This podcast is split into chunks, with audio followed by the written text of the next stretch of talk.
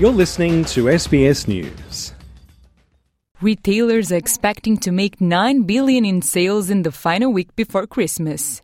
The Australian Retailers Association says the forecast for retail sales in November December 24 trading period is 1% higher this year, reaching $67.4 billion.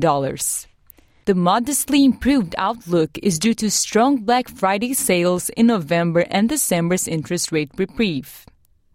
Food spending is the biggest category at 27 billion. That's a 3.2% increase from last year. Spending is expected to be reduced for household goods and hospitality due to cost of living pressures.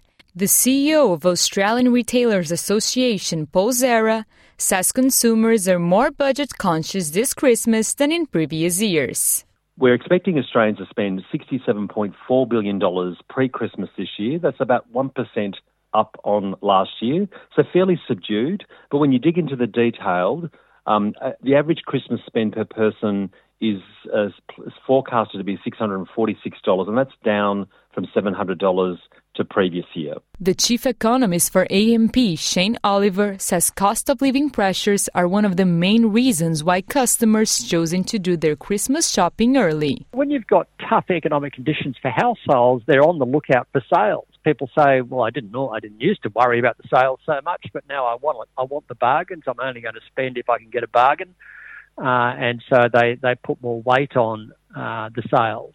And so consequently, um, the advent of Black Friday and Cyber Monday has moved some of that spending out of the Christmas rush period into November. Even so, retailers are expecting Boxing Day to be a strong trading day. Nearly half of the consumers surveyed by the Commonwealth Bank are planning to take advantage of the sales on Boxing Day on December 26th with 49% of the more than 1,000 respondents saying they will be hunting for discounts. This compares with 42% who said they were keen on the post Christmas sales in 2022 and 40% in 2021. Mr. Zahra says for discretionary retailers, up to two thirds of their profit is made during all important Christmas trading period. He says there are patterns in the consumer purchases made on Boxing Day.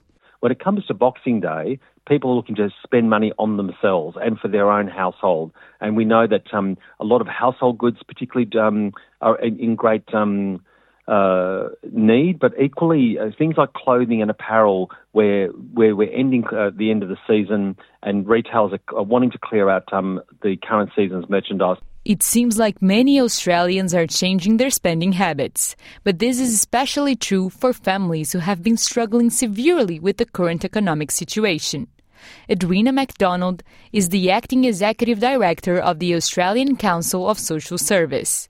She has called on the federal government to better support Australians on low incomes ahead of Christmas. So we're asking for an urgent increase to income support payments to bring those up in line with, at least in line with the pension of $78 a day. Uh, we're calling uh, on the government to um, increase uh, funding to community services to be able to support people in times of need uh, and also to look at ways to reduce energy costs for, for people on the lowest incomes. Mr. Oliver says he's not anticipating a huge lift in Boxing Day retail figures this year. I don't think the Boxing Day sales, which are still in the month of December, of course, will be enough to offset that. And we certainly saw that a year ago.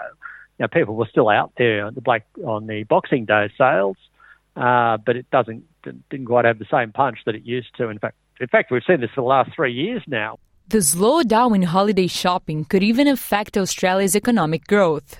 Mr. Oliver again bad news for the economy. Uh, to some degree, I, I, guess you could argue the Reserve Bank, the central bank, wants to see a weaker economy, wants to see less spending to cool things down, to cool inflation down. Uh, but it does mean a tougher time, particularly for retailers, uh, as people spend less. And don't forget, the consumer spending in Australia is about 60% of overall spending. Uh, so it's a big chunk of our economy. It's the biggest single component. And obviously, when the consumer uh, households are under pressure, um, that obviously leads to lower growth. And of course, um, that affects broader economic growth. Adriana Weinstock, SBS News.